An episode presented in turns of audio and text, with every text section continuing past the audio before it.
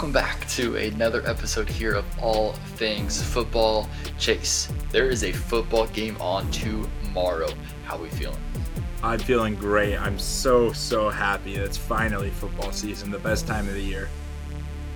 It is. It just needs to feel like football season. It is freaking hot. The sun needs to calm down, and we need to get into some fall football weather. But we are here yes. for it. We are excited.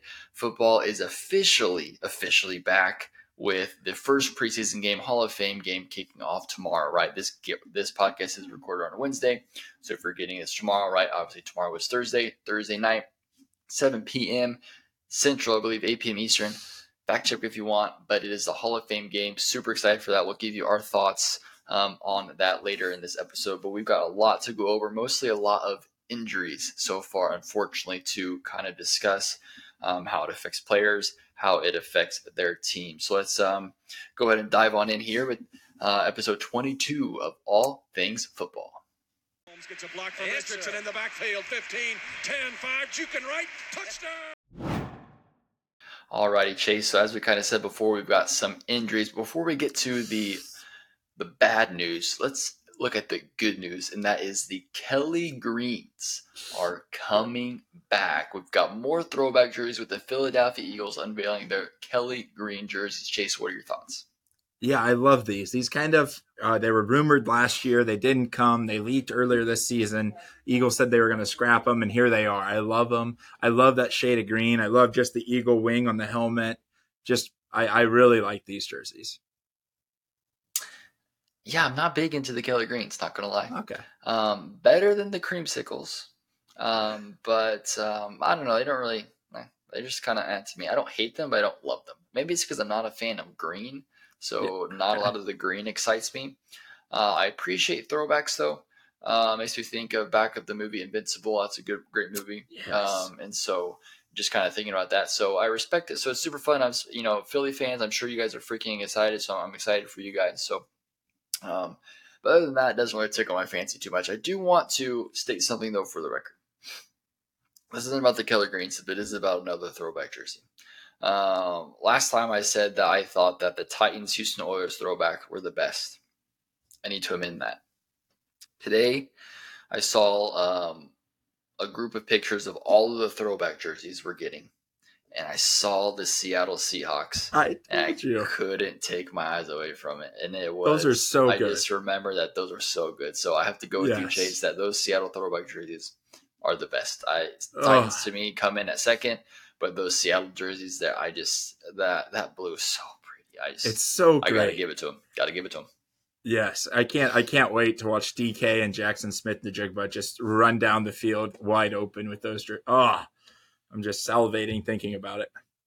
Yeah, those those jerseys are clean. But um, let us know what your favorite throwback jersey is. Right, I think there's about six teams. I think, if I'm not mistaken, maybe more that have donned um, throwback jerseys here for this season that we'll get to take a look at. And so, let us know what your favorite throwback jersey is, um, or if your team hasn't done a throwback jersey yet, if they should. I know there's been a lot of talk about some other teams doing some throwbacks, some resistance with owners. Um, so we'll see if um, you know it starts to catch on with more teams doing throwback jerseys. I would love to see. Right, it's only for like a one or two games. It doesn't have to be you know the majority of the game. So I'm on board with. it. I love the throwback jerseys. Um, bit of nostalgia, especially for the older fans, right, to kind of relive the glory days. So su- super into the throwback jerseys. Chase, what do you think? Yeah, I, I love throwback jerseys. I wish I like alternate jerseys, anything just to get a little bit of uh um, you know, uniqueness in the team. So I'm all for changing it up. Even if you take a shot and it doesn't work, I'm I'm still like even the Colts jerseys. I know they're those are getting a little hot, a lot of hate. I like them. You know, if something different, give it to me. You know, if the college can do it and do it well, surely the NFL could figure it out. Yeah, I mean, I think the NFL, the NFL as far as football goes, they pretty much got it down pat, and I think college football should do, should do a lot more of um, um, what uh, the NFL is doing. Speaking about um, college football, I know we didn't play in this, but I forgot I wanted to mention it. So it's official that Colorado is now leaving the Pac 12, going to the Big 12 chase. Rapid, quick thoughts on that. Yeah, good for Colorado. I didn't even see that. I think uh, here in Iowa, college football is only talking about the gambling stuff going on. So I think there's like 21 athletes between the University of Iowa and Iowa State that got caught gambling, and they've only released a couple of those. So good for Colorado. Uh, Deion Sanders, I know he had surgery a couple weeks ago. Hopefully he's back for the football season. Shedeur Sanders is going to ball out. You know, I think that what is that they're leaving in 2024 then? Next, yeah, so this is their last year in the Pac-12. Next year, the first year is Big 12. I love it. I love it. You get that Big 12 back pumping. They lost Texas and Oklahoma, gaining a bunch of schools now. Baylor, or not Baylor, they had Baylor. Um, shoot, what's the BYU school? BYU, thank you. BYU, UCF, Cincinnati, now Colorado. Just massive wins for the Big 12. And Houston, baby. Can't leave out. Oh, I forgot Houston. I'm sorry. Go Cougs. Sorry. I forgive you. Uh, that's my wife's alma mater, so always, always rep it. I gotcha. Case Keenum's alma mater. Case Keenum. Yeah, the GOAT. The Minneapolis Miracle, dude. Yeah. So can't can't forget about Case Keenum and those no. Cougars. Um, yeah, I mean, super excited. The Big Twelve, I think, doing all they can to kind of stay alive. I honestly thought, um, I honestly thought, whenever Oklahoma and Texas left, that Big Twelve would have went the way of kind of where the Pac-12 was going. If I'm being completely honest, I didn't think they had a lot of really star power in there without those two teams. And so I thought Big 12 was going to die. But um, I forget the commissioner, but new commissioner came in his first year. He went in guns a blazing, got new TV deals, bringing in all these teams. So I think it's fantastic for football, fantastic for the Big 12. Obviously, that's my, you know, that's the conference I grew up in. Um, you know, as a Mizzou fan before they left to the SEC. So I'm still kind of tied to the Big 12. Um, just that's what I grew up in. So even though Mizzou left, I still stayed because I'm faithful. Um, but um, that's it's exciting. Um, I know as we kind of talked about a couple episodes ago when we did kind of our college breakdown with these realignments, the Pac-12 is kind of going the way of the dodo bird, it seems.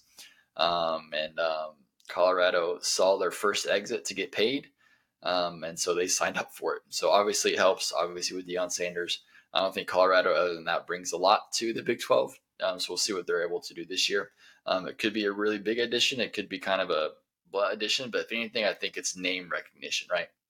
So the Big 12 is going to be watched more because of Coach Prime, right? Anything Coach Prime does Coach is escalated to a thousand, and so now that he's going to be part of the Big 12, the Big 12's like profile is going to go through the roof um, because they don't really have the teams to compete, but they've got one of the biggest personalities ever to exist in football history, and so that's going to put him up with like SEC and Big Ten um, media wise, just because of him. Yeah, yeah, and just you know, something else is he could potentially, you know, here in a couple of years, keep getting the recruits like he's getting. He can win the Big Twelve. You know, we just said the two powerhouses are leaving. You have a couple teams that are hot every year, like Kansas and Kansas State. You know, though you have flashes. If he continues to do good there in Colorado, like he looks like he's doing this offseason, Colorado could very easily be, you know, 2025 Big 12 champions. No, I, I agree. Um, and even you know, be in the mix for playoffs, right? As the playoff expands, um, it's going to be the Big Twelve needs the playoff to expand, right? They've had yes. Cincinnati get in, that was a joke. They've even when Oklahoma would make it, they still couldn't compete with the SEC teams, and so they would get you know Kyler Murray. Baker was close. Um, Kyler got very wrecked. close. Um, yeah. Kyler got wrecked there. They just weren't able to do it. And obviously with TCU last year, at least made it to the Natty, right? So kudos to them, but still weren't even on the same weren't even on the same field. I don't know what they were doing, but they were not. They were could not compete at all. And so the Big yeah. Twelve um, is just not there yet. And so maybe this will be, um, you know, the the way for them to kind of get up there and actually win an Natty. It's not going to be the SEC for the millionth freaking time. Yeah. Yeah. No, I agree. But um, yeah, so fun news there. So get back on track here. So unfortunately, we have some injuries to report slash discuss. Um, this is the worst part about football. The worst part about any sport. Um, actually, you know these these, you know we all, we talk about you know as much money these guys make, but it, whenever these injuries like this suffer, right? You know it's it's it's bad, right? I mean they're injured, right? I mean we've got some Achilles tears, we've got some knees tears, we've got some stuff, and it's just it sucks because the players aren't going to be out there on the field. They work so hard. Um, we saw exactly what they go through right with that quarterback series to be out yes. there, and so the fact that you sacrificed all of that and then you get injured and can't go out there. Um, really it's just heartbreaking and it really, really sucks. So let's go ahead and get to the big one. I think that the biggest one, just because we know the extent of the injury, um, is going to be Jalen Ramsey, right? Had the issue with his meniscus. So comes over in this trade with, um, you know, from the Rams to the Dolphins, um, looking at solving, you know, a big piece in their defense and their secondary to help kind of push them to the next level to compete. Um, and then here in training camp, um, not really sure what it was. Tears his meniscus, something to that effect, with his meniscus, and his um, had to have surgery on it, and is out until December. So basically, missing the entire regular season. Um, what are your kind of thoughts there of that injury, and what kind of it means to the Dolphins? Yeah, that it, it's a rough injury, especially when you have someone that you're so high on. You know, you traded not a lot. Remember, it's just a third round and a center that they cut immediately, and Hunter Long. So it wasn't a lot to get him there, but he was supposed to be a big missing piece for you guys. Comes out and before he even can touch preseason, tears his knee, completely rebuilds his meniscus. The good part is it's not like a suspension like Deshaun Watson. I seen a video of him on, you know, he had this, you know, his uh, I don't know what that brace on or whatever he's got and on crutches. He's out there talking to the cornerbacks. Seeing they signed Eli Apple to kind of bring in, you know, another guy to just fill it in. And maybe if he's, you know, gets 100% healthy, he says, you know, if they're shooting for December, I'll be ready by November, is what Jalen Ramsey says. You know, that's what players say. But, you know, if he comes back and I expect the Dolphins to make a push for the playoffs, right? Maybe be in the playoffs to get him healthy during the playoffs, that could still be a pro. But it kind of, injuries are awful. Yeah, it it sucks. I mean, the good news is, like I said, they didn't really give up a lot for him, so you're not taking the hit on that point. But um, you know, losing your star player on defense um, for the whole season is just it's tough.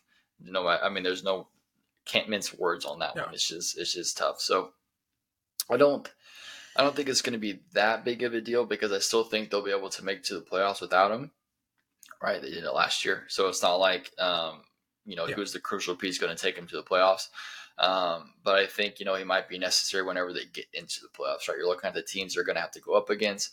Um, most likely, um, I mean, it's going to be, you know, two of these four teams, right? It's going to be Bills, yes. it's going to be Bengals, it's going to be Chiefs, or it's going to be Jags. Um, let's just call it like it is, right? You know, those yeah. four teams are going to be there for sure.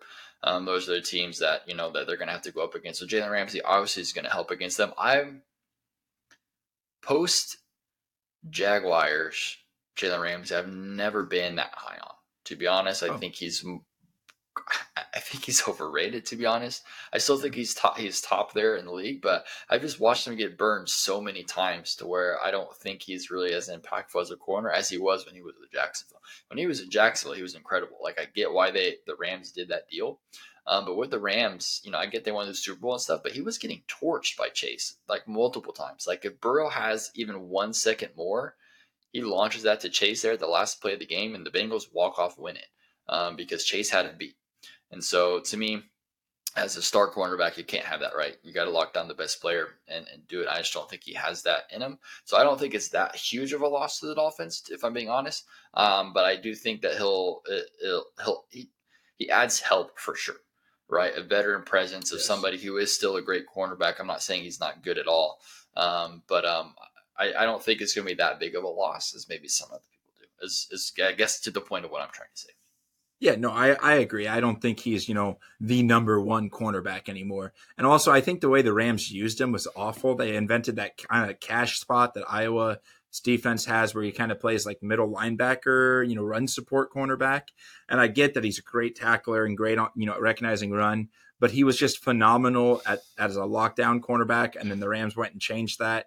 So I don't know if that kind of played into his de- a little bit of a decline there, but you know, they say about the cornerbacks, the best cornerback, you know, when you're a good cornerback when people are talking about you getting burnt you don't recognize the bad cornerbacks when they get burnt, but when the good cornerbacks get burnt, it's all over social media. So that's how you can tell you're a good cornerback, unless you're Kevin King, and then you suck. and then you suck, and then you get penalties on you to lose the game. Yes, you let Scotty Miller have 150 yards on you. um, and then out of Denver, Tim Patrick tears his or ruptures his Achilles. Um, this dude just cannot stay healthy. Last year he tears his ACL out for season. This year it's his Achilles out for season. Um, it sucks, but the poor guy at this point, I think you're gonna have to hang up the cleats, bro. Um, they're non-contact injuries. They're just you out there running on grass against air, and you're suffering these these terrible injuries. What what are your thoughts there on the Tim Patrick situation? Yeah, I think this is the worst one that I when I seen it, I it, you know you actually told me it the other day, and it just you know it hurts the most because he had that breakout season, right? the uh, two years ago. Breakout season kind of came out of nowhere. It was getting a lot of hype. Fantasy football guys was talking about him. You know, that's when you know you made it. And then you know ACL, and they're like, that's all right. People come back from ACLs all the time. It's not that huge of an injury as it used to be post, you know, the Adrian Peterson, what was it, 2013, 2012 season. And then he tears his Achilles here, and that's about the time where you're like, man, maybe this guy is, you know, even if he comes back, he will never be the same guy that we've seen. So just it's brutal when they're back to back season ending injuries. Like uh, it, it, just it's rough. It's, it's rough, and it's just wild that these. It's crazy to me that this happens to players. It's like these guys are like the most like physically fit, like in yes. shape individuals in the entire world, and they can just go out there and just run like a little slant route, and all of a sudden their whole Achilles just snaps. Like it just amazes me that that they could be at that position and like and then that stuff happens to them. So it just goes to show you, like, no matter what, like, it's, I don't know, you could be doing everything right, and then just something crazy happens, and it just happens, right? Um, it just sucks that it's just non contact. Like if I'm going to break something, I want to at least be doing something right. I want to be going for a touchdown, going for a catch, like at least doing something. But just doing a little slant route, walking through a play in, in training camp, and I might do. Oh, that's just. I'd be so pissed off if I was him. But at that point, yes. You just, can't do anything. And so, you know, the Broncos, you know, I've been patient with him, but I just don't know if they're going to be able to do that anymore just because he just, just, he can't play right? This is two seasons in a row that he's just not going to be there. So, um, yeah, it sucks. But I think at this point, if he decides to, you know, if he decides to keep coming back, you know, good for him, I guess. But if I were him, I'd probably hang it up at that point. Um, that's just yeah. me. Like I know two two injuries like that back to back. I just I couldn't take any more of that. No, and we've seen this, you know, here even here recently, you know, uh, last beginning of this offseason, Nasir Adderley from the Chargers, he retired. I think he was only like 27, 29, somewhere in that range, free safety. And then a couple seasons ago, Jake Butt from the uh, Broncos, from the Broncos, from Michigan, he retired, right? He had three, he had ACL tear in the Orange Bowl his senior year in Michigan, which kind of led to the whole star players opting out. Tore his ACL his sophomore year, tore his ACL his junior year in the NFL. Finally said, I'm done, right? Three ACL tears, both legs, one twice he, you know, so we've seen this happen where you know these injuries are forcing players to retire when they haven't really showed everything they have in the tank. It's tough. It's tough. And then another injuries here. This is hitting an entire group. The Seattle Seahawks have reported that their two starting running backs, right, Kenneth Walker yes. and newly rookie Zach Charbonnet, are both out for an extended period of time with injuries. Um, that's crazy. Um, it's obviously not one player; it's two player, but they're both playing the same position. What are your thoughts on that one?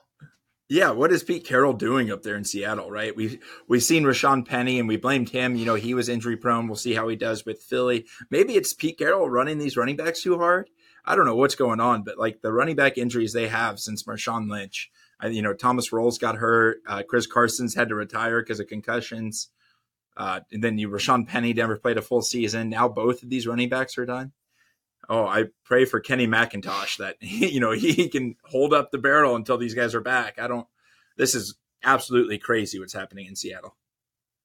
This just is. It's always something. Always something out there with those running backs, like you mentioned. So I just, I mean, I don't know. Like, could you attribute it to the coach? Is it some like drills yeah, they're running? Is it some practice? Because like, it, would be hard for me to say that they're doing something eh, crazy different than what every other team in the yeah. league is, is doing. Maybe they just draft really injury prone running backs. I don't. I mean, I don't know what else.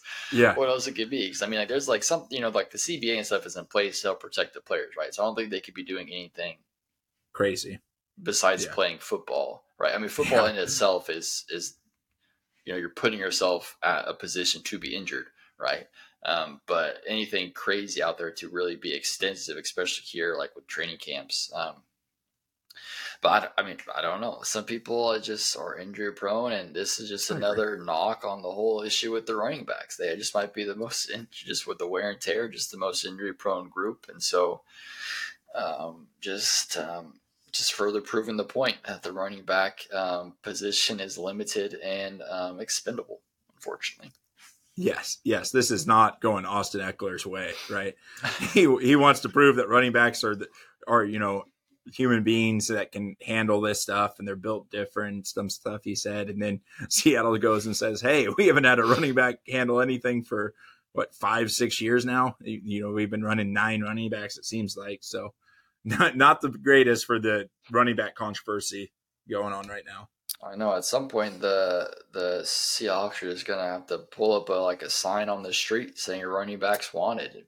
Go out there and just I'll give him one play. I got one play for I, you guys. I was gonna say, uh, I'll, me, sign me, Seattle. What is yeah? I'll, I'll, take. I'll do it for two. I'll do. I'll do it for two hundred k. Bargain. you have to give yes. me two hundred thousand dollars. I got one play for you. Promise. Yeah. yeah. No. At I, least. yeah. Yeah. Well, I got one play, and I run like a, you know, eight second forty. So put me in. I'm listen. I'm not big by any means, but I can hop over the pile. I can hop over the pile. They won't be expecting this little white dude to hop over the pile. I'll do it. I'll send it. Yeah. For 200K, I'll send it. You get me on the goal line, one yard, goal to go. I got you. I got you. yep. Yep. Nope. Offer stands. Someone reach out to All Things Football. We got two running backs right here. Hey, that's All Things Football, 1512 at gmail.com. Send the offer letter our way, and we'll get back to you ASAP. ASAP. um, um, the last injury here, this one is maybe the most concerning due to the fact that it's a quarterback. Um, Joe Burrow suffers Oof. a calf strain um, and will be out a couple of weeks, right? We don't really know the extent of what he'll be out. Um, it sounds like he'll still be good to go for week one, um, but I would assume we won't be seeing him at all in the preseason as they get that calf strain to fully heal. So it was a scary, scary sighting um, there with that injury chase. But um, it looks like we're in the clear as far as something major. What are your thoughts here on the calf strain and uh, you know missing these next couple of weeks? Yeah, this I think this one was the biggest red flag immediately when I seen it. Right, anytime a quarterback goes down, even even like if Sam Howell were to get hurt, I'd be sad. Right, I want to see these quarterbacks. Want to see the best version of all of these quarterbacks. Right, and then especially that it's Joe Burrow, you know, a consensus top five quarterback in the league. I'm just glad that that it doesn't seem like it's going to affect his play in the regular season, right? If he doesn't play preseason, he's a little rusty. The Bengals have been a little rusty in the and you know in the uh, first couple games with him anyway on on the helm. So you know I don't know if it hurts that much, but I just hope this calf is healed up and it doesn't uh, affect his play. I want to see the NFL at its best. Yeah, and so I mean, I, the, so the same thing to Joe Burrow basically happened last season, except it was with his appendix, right? So he got his appendix removed um, missed the entire preseason, came back week one, threw like five interceptions, and then lost the game. Right. Um, so you you could say you know that the preseason, it, you know, Trish training camp is important to Burrow specifically because he had a lot of rest coming off. So uh, I'm not concerned long term. Obviously, they figured it out, but short term, it is kind of concerning because you don't want to you don't want to give any of these games away. Like, yes, it's a 17 game season. You can obviously get it back. Um, but you know, at the end of the year, like that one loss there was the difference bet- between their seeding at the end of the year, right?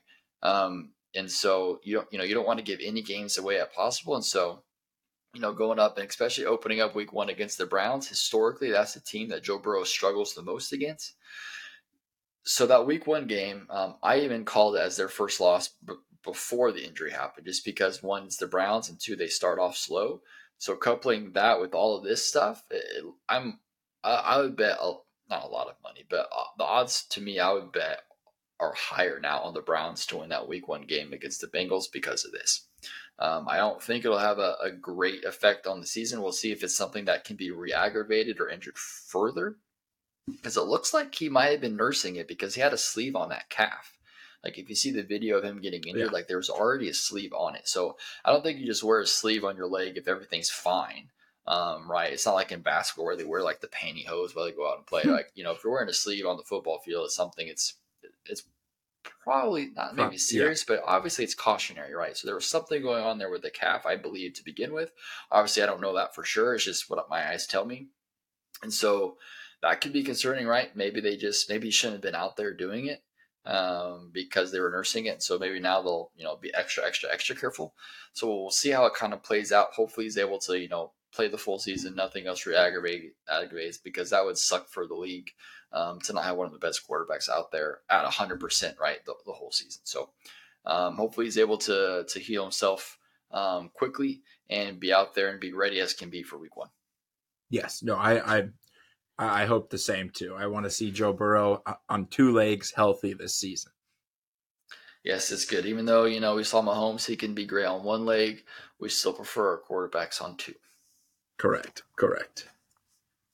Well, that's kind of the league roundup there. Unfortunately, a lot of injuries um, to cover. Uh, but now I kind of want to get into some of the hot topics here um, in the league, and nothing hotter um, than the recent um, Broncos Jets drama. Um, two yeah. teams that we never would have thought would have had any sort of banter back and forth. Yet here we are at the precipice of the 2023 season, and we have maybe the league's next newest rivalry brewing, and that's because Sean Payton, the new head coach of the Broncos, decided to attack, abuse, yes. if you will. Um, you know, now offensive coordinator Nathaniel Hackett of the Jets, obviously the head coach of the Broncos last year, and quote said, one of the worst coaching jobs in the history of the NFL. Now, I'm not an NFL coach by any standard, but Nathaniel Hackett was a terrible head coach last year. Everybody with eyes can see that, right? He did not get the best out of his players.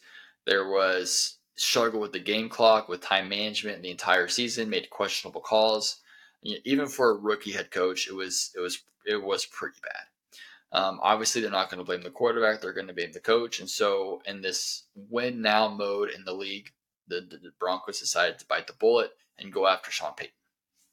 Um, but, but still, for a head coach to come in there and not even play a game yet, um, to come in and say it was the worst coaching job in NFL history, to me was pretty shocking. Chase, I, I don't know what you thought about it, but to me, I was I was shocked that a head coach would say that of another head coach, especially when he hasn't even played a game at all. Right? We're just in training camp. We're just in the off season. To come in and take shots like that was pretty surprising. Yeah, I, th- I mean it. It's more than surprising. It's real trashy. I thought this was a very, very uh, poor excuse for a head coach, right? Sean Payton to do something like that. He he not he and he didn't even stop there. He went on to say that the only winning that the Jets are going to do this year is in the offseason. Continuing to attack, you know, the Jets for hiring Nathaniel Hackett. And it's just it, it blew my mind that the NFL head coach that was on TV last year as an analyst, right? would, would come out to the media. You know, this wasn't leaked, you know, locker room talk. He was standing at the podium addressing the media saying these things. Like how how crappy of a human being do you have to do to, to do that to a you know a person, you know, there's only a few people that get to be head coach in the NFL, you know.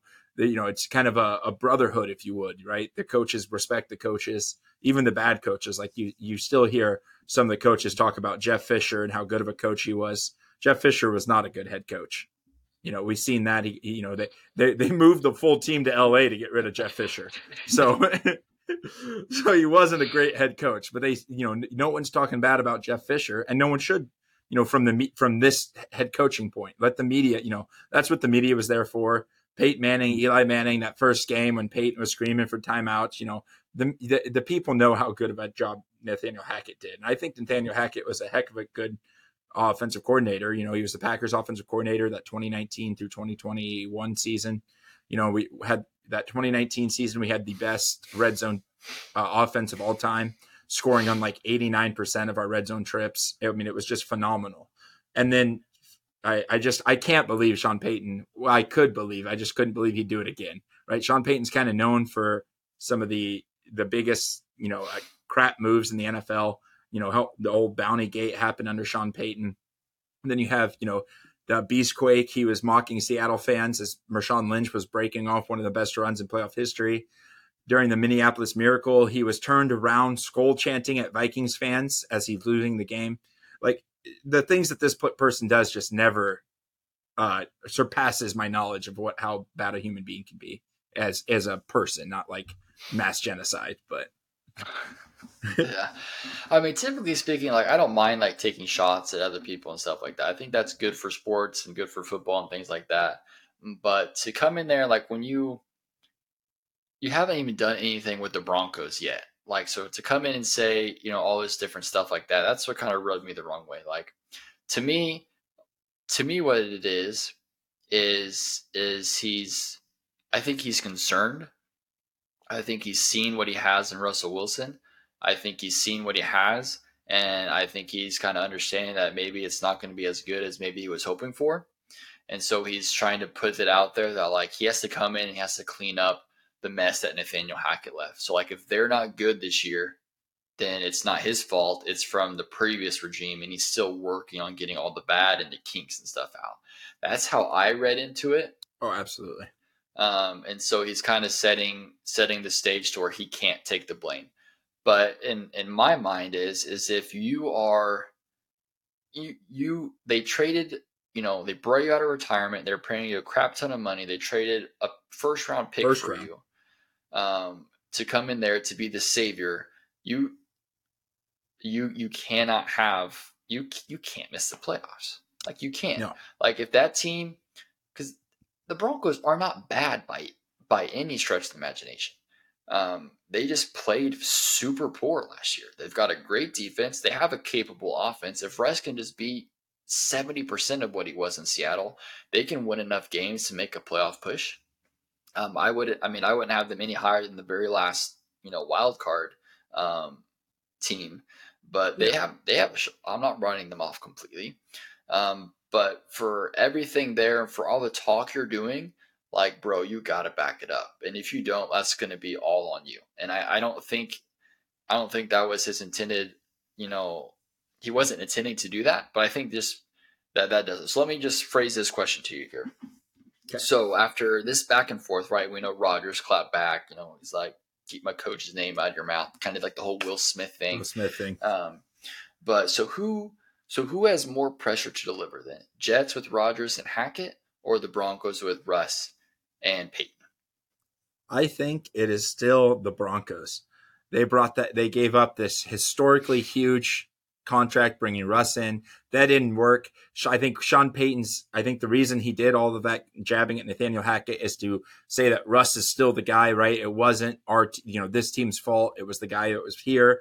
I can, you know, I can come in and kind of save the day, right? You know, look, you know, this is a good team. They traded a first round pick for a head coach that gave Kirk Cousins his only playoff win. Like, let's not forget that. Kirk Cousins has one playoff win and it's against this guy. Like they, they, they brought him out of retirement. You know, when he left uh, the Saints high and dry on cap situation and looking like they had no idea where they were going to go, gave Taysom Hill that $40 million contract to be a utility player, then left. And now he's going to come in and uh, take the Broncos to the promised land. He's got to. Like that's that's what he has been preaching. That's what, you know, the media has been saying. I think Aaron Rodgers still has pressure for the Jets, but I think it's a lot less than, you know, this what what uh, the Broncos gave up to get to the promised land is way less than what the Jets have naturally built. They just kind of sped up the process bringing Rodgers in. Yeah, no, I'm, with you 100%. Like, I don't see how there's more pressure on Rodgers than that Hackett, like, at all. The, I mean, they did not give up the farm for Rodgers, and even redoing the contract helps alleviate the cap space, which that was kind of the question, right? Is Rodgers going to be there more than one year? You're willing to commit that much money about all that stuff, and it's all worked out so far. Like, Rodgers is doing, saying all of the right things. You've got the cap restructured. He's there for two years. Like, I mean, that's that's just taking a lot of pressure off. Um, to me, um, what I think they're like, obviously, there's pressure when you look at like, um, you know, obviously there's pressure on the Jets, you know, to win, right? They've said they're a quarterback away. This whole trade and everything is them admitting they were a quarterback away. They go out to grab a quarterback, so there is pressure there for them to win, obviously.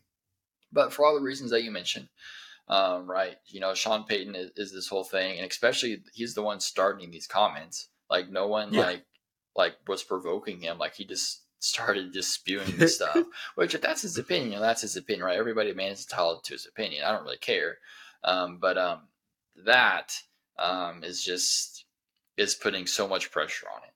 You you have to do. I kind of alluded to that beforehand, kind of jumped the gun on kind of my thoughts on that. But like you brought in to be the savior, you have to be the savior. Anything less than being the savior is is is a fail.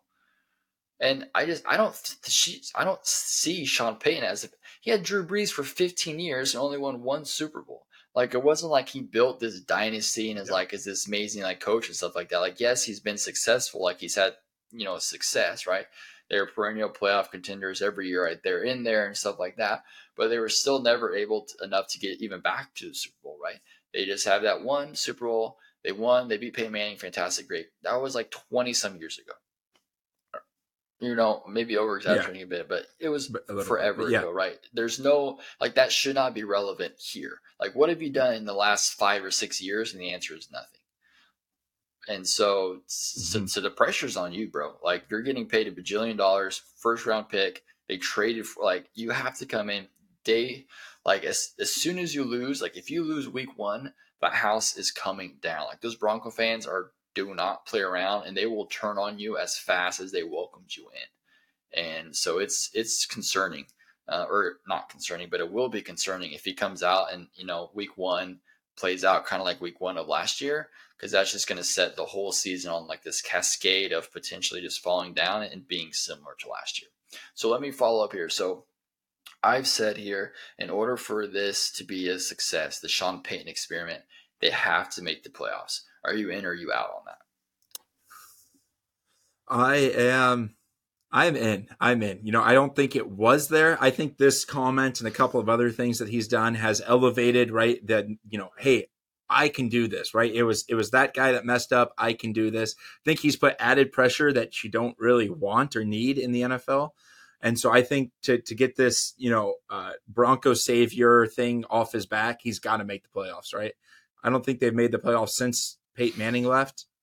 And so, you know, they've been searching for it since then, and they believe they found it in Sean Payton, right? Russ wasn't the answer. So now they're turning to Sean Payton to be the answer. And he's been, you know, living it up the high life thinking he's the answer. So I think I think I'm in.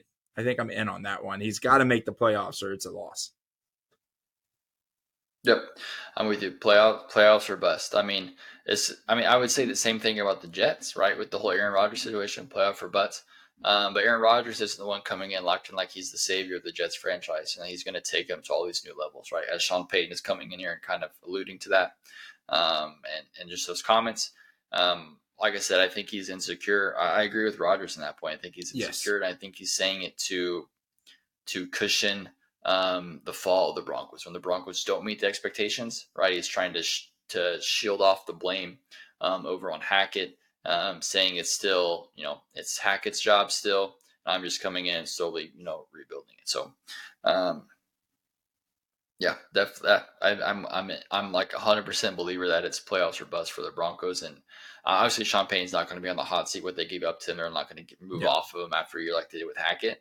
Um, but the pressure, the pressure's on like right now, bro. Like you, you got to do it, or it's going to be a long ride for you in Denver. And you're in, you're you're in the tough division too. I think Chargers are better than you, and the Chiefs are better than you. So I, it's just it is it is what it is. So good good luck to you. Um, hopefully you suck, and you don't make the playoffs, and we'll see what happens. Yeah, yeah, and last thing on this I want to say is I I had put all the money on Aaron Rodgers going nuts week five, right? He does these subtle things where he's cool in the media, and then all of a sudden he goes and plays a team, and we've seen it, you know, against the Bears. I think Matthew Stafford said a couple things against him against the Lions a couple years ago. You know, he just he he he shows kind of like what we were talking about with Mahomes. He doesn't trash talk to the media. He shows it come game day. Week five, these guys play, and I think it will be a bloodbath. Bro, I cannot wait for like when he scores a touchdown. When Rodgers scores a touchdown, he looks over to the sideline. Um, he won't do like the "I own you like he did to Bears fans, but I want to be like, keep my coach's name out your mouth or something like that. Yes. to the sideline, Deshaun Payton. That would be freaking oh, epic. Bro would get fined out the wazoo for it, but it'd be so freaking epic. yes, yes, that'd be so epic. Um, is there any way they can they can flex a Week Five game to prime time? I don't think so. You don't think so? Man, I don't think. I well, think it has to be after week ten. Dang, we'll see. Dang, but um, that'll be that'll be a good one to watch. We'll see what yes. kind of. I think. I mean, I think the records will indicate kind of what that game will be like, though. So we'll see kind of what their prospective records are at in week five. Um, I'm not too familiar with the Broncos schedule. I know the Jets have a tough schedule there um, in those first five weeks, um, first six weeks, because um, I know yeah. they go they go Chiefs, Broncos, then Eagles. So that it's it's pretty tough there. So we'll we'll see what happens there. But um, yeah, that's our kind of our thoughts there on that Sean Payton comment here. So let's move on here to um, another thing. So the Athletics uh, annual quarterback tier and rankings voted by 50 NFL coaches and executives has been released. So, just want to read off these um, for you um, here. So, they broke them into four tiers. Um, there's 30 quarterbacks. And they didn't which, rank rookies. I was gonna say, I was like, wait a minute. I was like, okay, got it. Yeah. Uh, okay, so tier one is Mahomes, Burrow, Allen, Rodgers, and Herbert. Tier two is Hurts, Jackson, Lawrence, Prescott, Stafford, Watson, and Cousins. Tier three is Murray, Carr, Goff, Wilson, Tua, Garoppolo, Jones, Smith, Fields, Tannehill, and Jones. Oh, so it's Daniel Jones at 19, Jones Mac Jones at 23. Jones. Tier four is Brock Purdy, Kenny Pickett, Jordan Love, Baker Mayfield, Sam Howell, Desmond Ridder, Gardner Minshew. So four tiers ranked one through three. Did they get it right, Chase? Uh no, I I have a huge problem with this list. And it is the fact that they have Kirk Cousins and Matthew Stafford in the same tier as Jalen Hurts, Lamar Jackson, and Trevor Lawrence. That is crazy to me. The fact that, I mean, just that third tier of people that you have with Derek Carr, Jared Goff, Russell Wilson, Tua, Jimmy G, Daniel Jones, Geno Smith, Ryan Tannehill, Mac Jones, all of those guys are the exact same thing Kirk Cousins is. Very, very decent game managers. And then the fact that they have Kyler Murray in the third tier and Matthew Stafford and Kirk Cousins above him. I understand Kyler Murray's injured. So if it's an injury dropped him, I understand that. But you ranked some players here that were injured that were, you know, that didn't seem to affect. I'm not sure, you know, kind of a little random on their, you know, rankings, you know, not even ranking all 32. I think Kyler Murray should have probably, if you're not going to give him the respect he deserves, leave him out the year. He probably won't play. But uh, I just I think it's wild that Kirk Cousins is not in the game manager tier you can't tell me Kirk Cousins and Jer- and Jalen Hurts are on the same tier. We, I mean, we watch football. That no one's going to believe that. And I think Stafford, with you know, he was injured just as much as Kyler was, had a worse season than Kyler was last year, and he got the top tier, and Kyler got the third tier. I, I think Kyler Murray gets way too much disrespect, and I think Matthew Stafford and Kirk Cousins are getting a little bit overhyped. You just can't get over those those two guys. You just gotta Yes, I can. I I got this stats here. If you want me to read them out to you. no, it's all good. I think um, I I mean Stafford really didn't do anything last year, so I'm surprised he's ranked you know this high. I, th- I, I guess I don't think they're taking it by season by season. I think they're taking it like yeah. overall. I would have to assume, but I don't mind. Kirk. I mean, I get you know, it's it's it's problem whenever you're doing tiers because whenever you have like everyone in the same tier, you're saying like they're pretty much similar. Um, like if we were really doing that, Patrick Mahomes would be in his own tier, and then everybody else would be tier two and then tier three and so on. So uh, at some point, you just kind of have to group a couple people um, together. So, so I mean, the way I looked at it was like, I, you know, I feel like they did like tier one or looking at like, okay, these are going to be like the quarterbacks that are most likely going to be in the Super Bowl. And then tier two are going to be like, okay, these guys that are going to be able to get their teams to playoffs. And tier three are going to be, you know, fringe playoff players. Then tier four are going to be guys that, you know, aren't playoffs. Except they did my boy Brock Purdy wrong. Okay, this is my problem with this list. I got two problems. One, let me start here with my boy Brock Purdy. Brock Purdy was never lost a football game, never lost a football game in his career. Um, has only freaking won, has won two playoff games. Um, would have won the NFC Championship, and then obviously lose to the Chiefs in the Super Bowl. But the bro has not lost anything, and he's in freaking tier four. You have him lower than Mac Jones? Are you freaking kidding me? You have him lower than uh, Justin Fields? Are you freaking kidding me? Like, like, why are you doing my boy Brock Purdy so wrong? Like, I get he only played like you know six, you know, like eight games, but the bro hasn't even lost. And it's not like he went up against crappy teams. Like he went up against good solid teams. He was tested and he freaking won. So that's my first problem with the list is Brock Purdy in tier number freaking four. That's stupid. Ryan Tannehill, you put Ryan Tannehill over Brock Purdy? Yeah. Get up out of here. um, that's my biggest beef. Uh, my second beef is Jalen Hurts. If you're gonna put these other guys in tier one, Jalen Hurts is a tier one quarterback. Like, bro just balled out in the Super Bowl. like let's be honest. Like you could even you could almost argue he played like I'm not I can take the fan goggles off. You can almost argue he played better than Mahomes in the Super Bowl. I mean the stats will still lean towards Mahomes um, way, I think, either way. Um, you know, Joe Burrow did have that costly, weird fumble that happened that turned into a touchdown. So you know the word plays and stuff he makes, but like he rose to the occasion. He went back. He went back and forth, back and forth.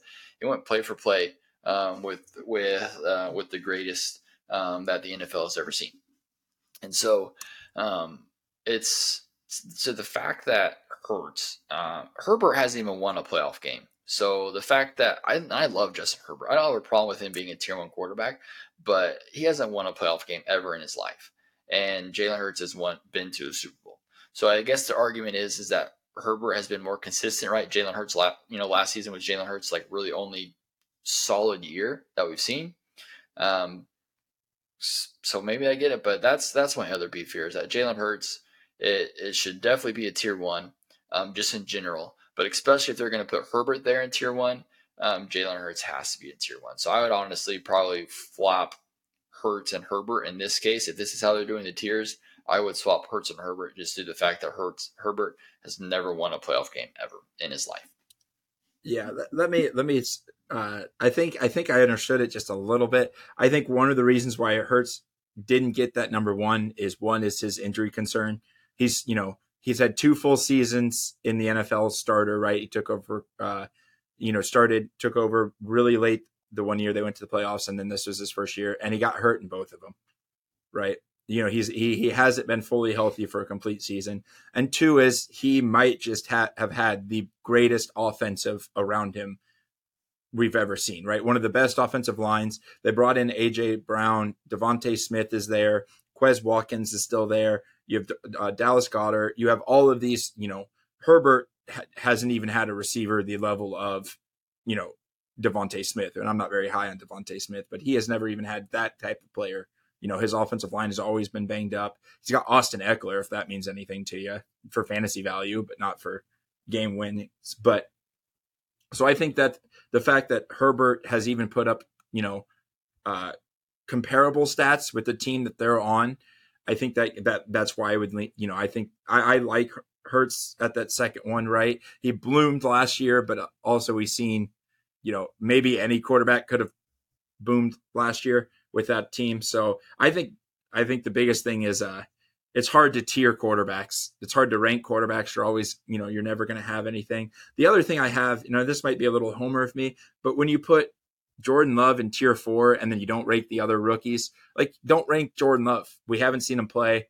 You, why you got to set him up for, you know, like Sam Howell's here too. We've seen him play one game. Like, just don't rank them. If you're not going to rank all 32 anyway, there's no reason to rank the ones that we haven't seen play. So I thought that was kind of weird. They just left off, you know, Bryce Young and CJ Stroud, but they can predict Jordan Love's not going to be very good. Weird.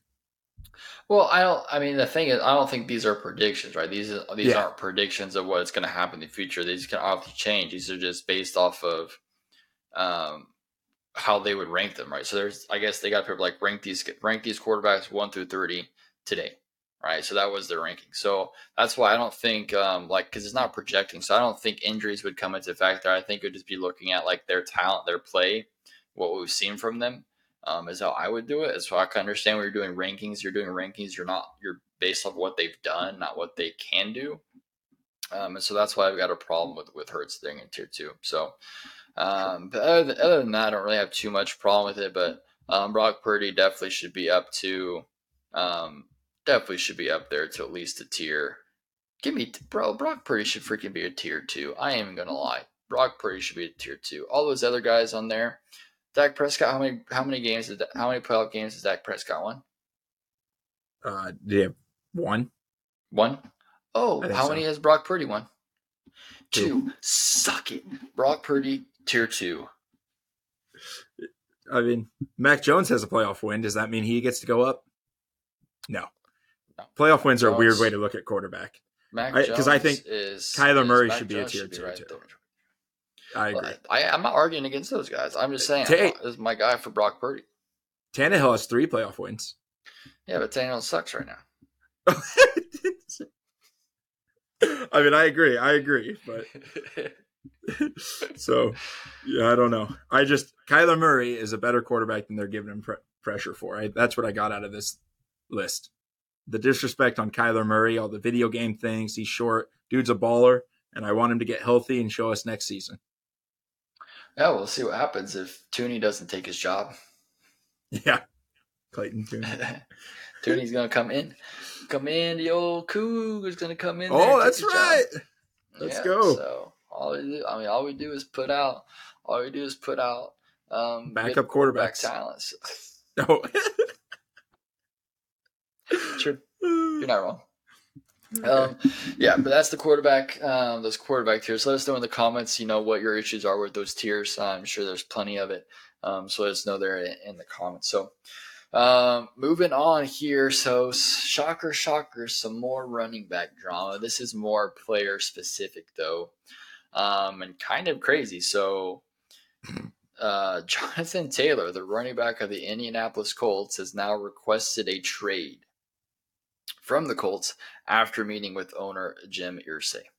Um, there has been a lot of kind of public back and forth um, where Jim Irsay has um, publicly commented on the running back market kind of okay. drama. Um, after that running back meeting, he kind of came out and kind of, you know, said basically it's unrealistic, it's selfish that we're going to change everything just for one player, one group of players when there's a whole collective bargaining agreement that everybody has agreed on. Um, and then Jonathan Taylor's agent, um, which I think is the instigator in all of this, um, had so a reply.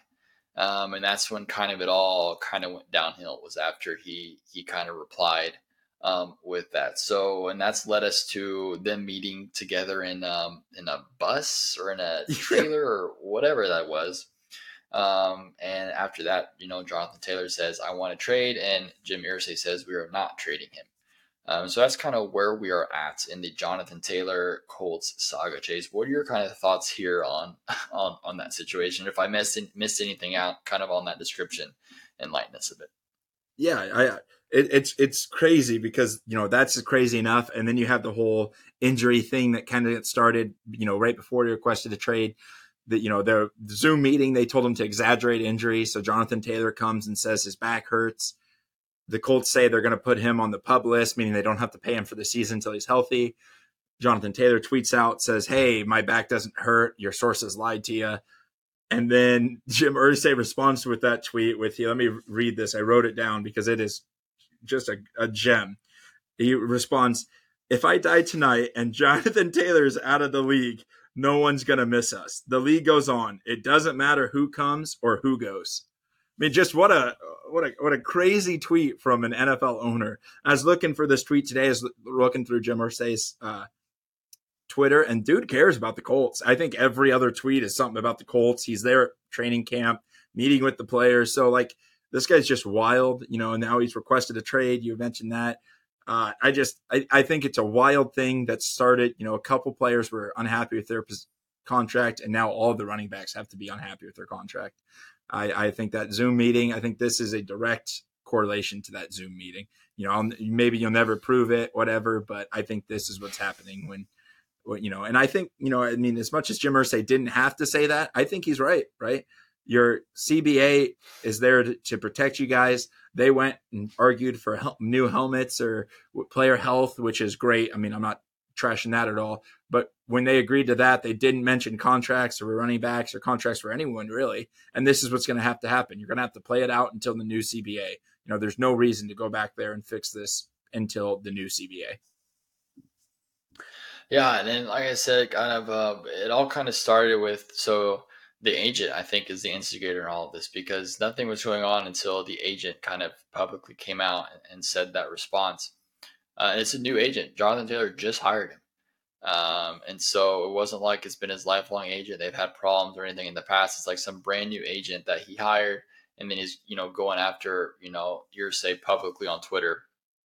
Not probably not the best way to go about things, but dude, if as an NFL owner, you are like the most powerful person in the world because you can control what your team does and what it doesn't do, right? Like if he's not going to cut, like if he wants to sit out and not play, then you don't have to pay him.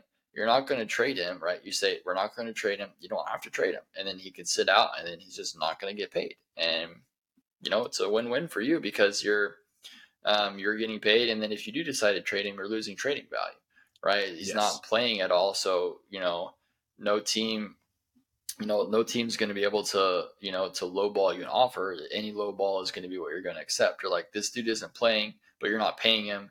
So why would I take any offer you're you're you're giving me if it's not like a, a huge offer, right? You're gonna have to someone's gonna have to trade a lot to get Jonathan Taylor because the Colts are gonna play hardball, right? He is an integral part of that team, 100 percent one of the best running backs in the league.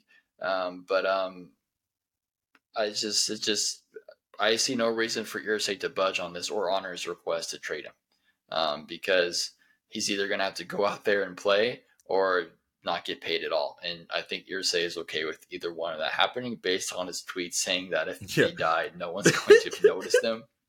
So yeah if Wild. he's not out there, no one's going to notice him. I think is kind of what he was kind of getting at there. Yeah. Um, so either show up and play to get paid, or don't show up and play at all, and that's your choice. Yeah, yeah, and I, yeah, and I think this is also a really weird timing. I mean, right before training camp, and right after. Like, it would have been one thing if it was right after he led the league in rushing, but this was his, you know, his down year, his statistical down year. He didn't have a, sure. a great year. The Colts underperformed a lot. You know, this was their division to win this year, and they just couldn't do it. And uh, you know, so it's a weird time. You know, hey, I might be declining early, but I want to be paid a lot of money. Yeah, it doesn't work like that. Yeah. So, especially when you're not in like a contract year. Like if you're in a contract year, yes. you can maybe like, oh, okay, get it. But you're like, think what, two years out? No, yeah. no, two years out? out? One year out. Yeah, draft the same year Clyde was, 2020. Yeah. COVID year. Yeah, so yeah, so, so he's got two. Yeah, two. So two more this yeah, year and then next two. year. So it's just kind of like with a fifth year option. Or no, he doesn't have yeah, fifth year option. Yeah, the first yeah, round a first rounder.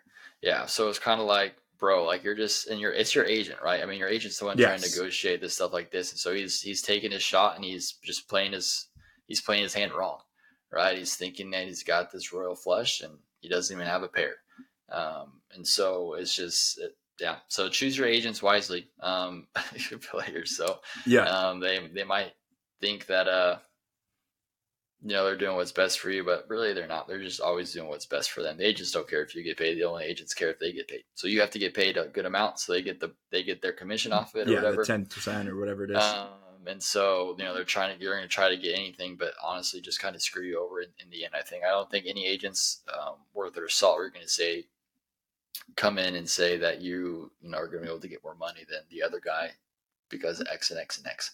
Um, yeah. It's just it's just not possible at this moment. So we'll see what happens there with with that saga. I think he'll eventually come back and play. I don't think Jonathan Taylor is stupid enough to really sit out, especially being so far removed from a contract. Um, it's not going to get restru- you're not going to restructure a rookie contract. You're not going to get a new contract this year. This you know, this far in, especially at the running back position. Like if you were, you know, if this was like Andrew Luck, you know, with the Colts, and he's just balling out completely. I always I get it because we look at like what the Colts have done. They honored that contract. They gave him all the money that he was due whenever he retired. Like that, I think it was like twenty four million dollars yeah. That they could have not paid him, but they decided to pay him. So like the Colts and Irsay are like a trash organization and a trash team, like some of these like you know, has some of these other teams historically have been. Um, like they seem like they've always, you know, haven't really they didn't draft well enough to protect um, Andrew Luck, but um, they kind of took care of him with that payment go. So I, it's hard yeah. for me to believe that all of a sudden, like you know, like Irsay and the Colts like don't care about their players. They just are understanding what the market is, and the running backs are trying their hardest to reset this market when they have no leg to stand on. And so Irsay is honestly saying what everybody else believes and knows. He's just the only one kind of saying it publicly. Maybe the way he said it was kind of crass. um, maybe he could have worded it a little bit better. Yeah. But it's honestly what everybody else is saying and thinking. He's just the only one saying it out loud. Yeah. No, I agree. And Jim Irsay has also said, you know, tweeted out that the Colts are one of the best organizations taking care of their players, right? Andrew Luck, you mentioned that. Peyton Manning, even when they departed with Peyton Manning, they did it very, you know, wasn't an ugly breakup. You know, they had a huge deal for him when he came back and played against them, right? I think, you know, as much as Jim Irsay is not really a light guy, Pat, Pat uh, McAfee is a Colt. He talks pretty well good about Jim Irsay.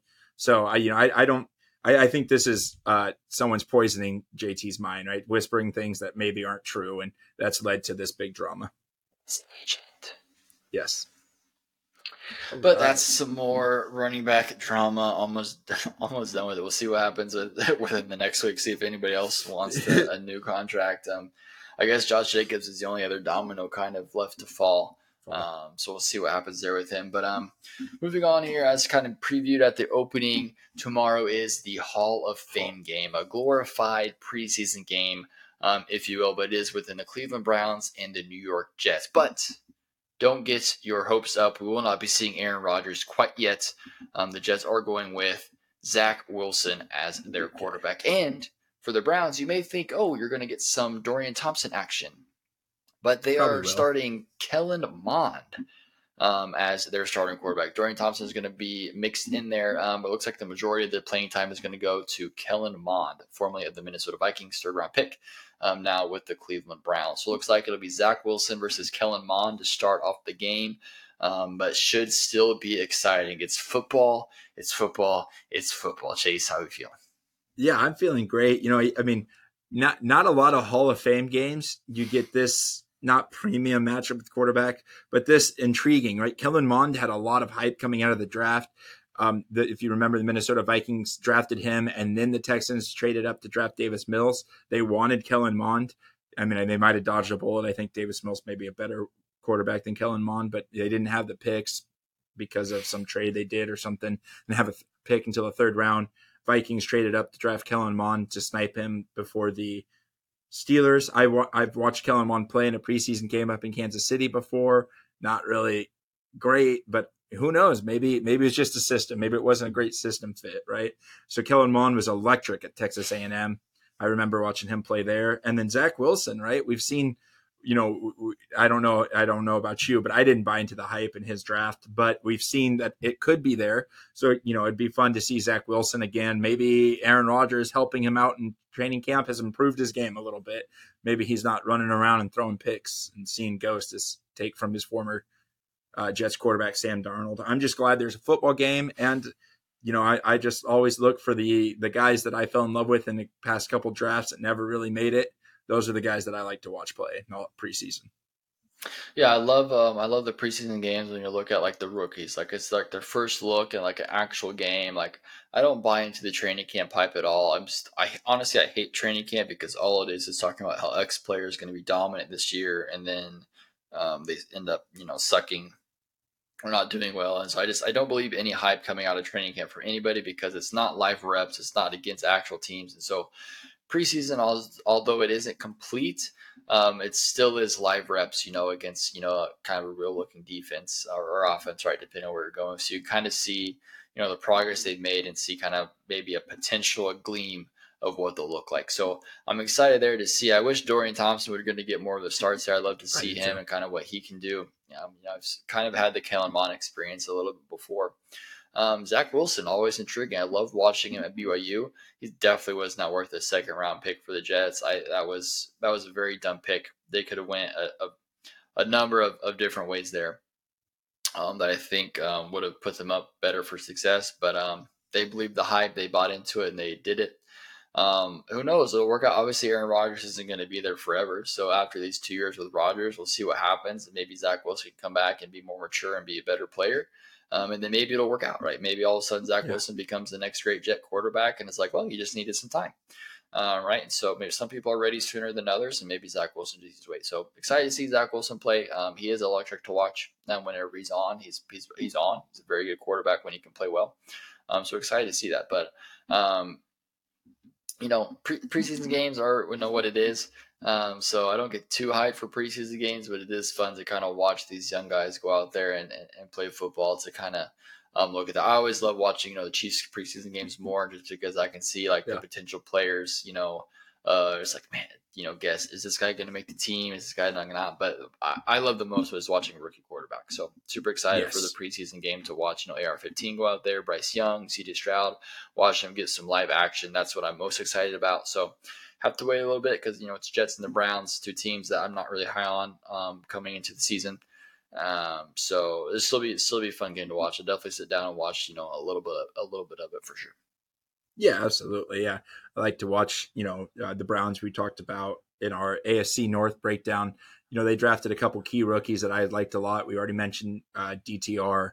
I love DTR coming out of the draft. He was my quarterback five, very low quarterback five, but quarterback five. And then uh, Siaki Ika, the defensive tackle. I think this might be one of the few times that I'm watching a preseason game for a defensive tackle, but I think he was going to be a stud in the league. So I'm excited to see what he's got. So I just excited to watch football. I don't care who's playing. Yeah, I'm just excited to watch football. It's true. So NFL starting up.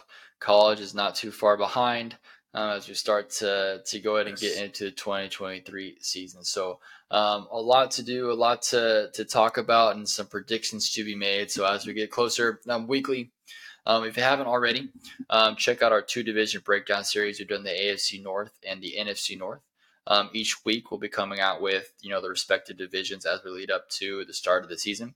So catch next week for the AFC East and NFC East um, breakdowns, and we'll follow up obviously with South and West in the weeks to come.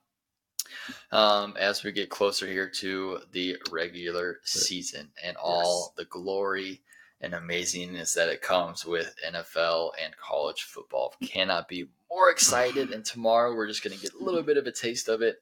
Um, and if you're not hooked by tomorrow, then I don't know what's wrong with you. So yes, um, now's the last chance to wrap up any weddings, um, any any funerals, any birth, anything that takes you away from from the TV on a weekend. Um, now's about the time to start wrapping that up. Okay, so make sure yep. you get on it if you haven't already, because come here in a couple weeks, we're not coming no matter what it is. Okay, so just get that straight, get it done now, because once football's on, football's on. I cannot wait until the question to, hey, what are you doing this weekend? Is sitting on my couch watching TV, yes, watching football Saturday and Sunday. Like I cannot wait till that's answered every question. Hey, you want to come? Nope, busy. Oh, where you doing? football. And everybody will just know. I'll put a sign on the door: "Do not disturb." Watching football, and that way they'll know not to bother me. Um, I'll unplug my doorbell if I have to, but I am going to be busy. Yes. Yes, I agree 100%. I've, I have a friend getting married. I told him, I'm like, you got to wrap that up before the season starts. I can't be, can't be in this wedding if it's football time. And luckily he scheduled it the last week in August. So, you know, season don't start till September. So getting that wrapped up, got a golf tournament before then, but just everything clean cut and dry leading up to September through February. I am out of there, right? You know, no Fully availability. Booked. Yeah. Fully booked.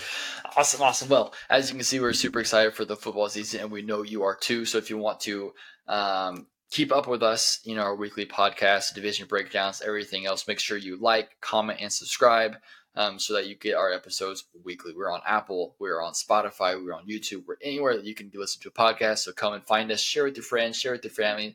Let's enjoy the 2023 football season together. Thank you so much for listening. We'll catch you next time here on All Things Football.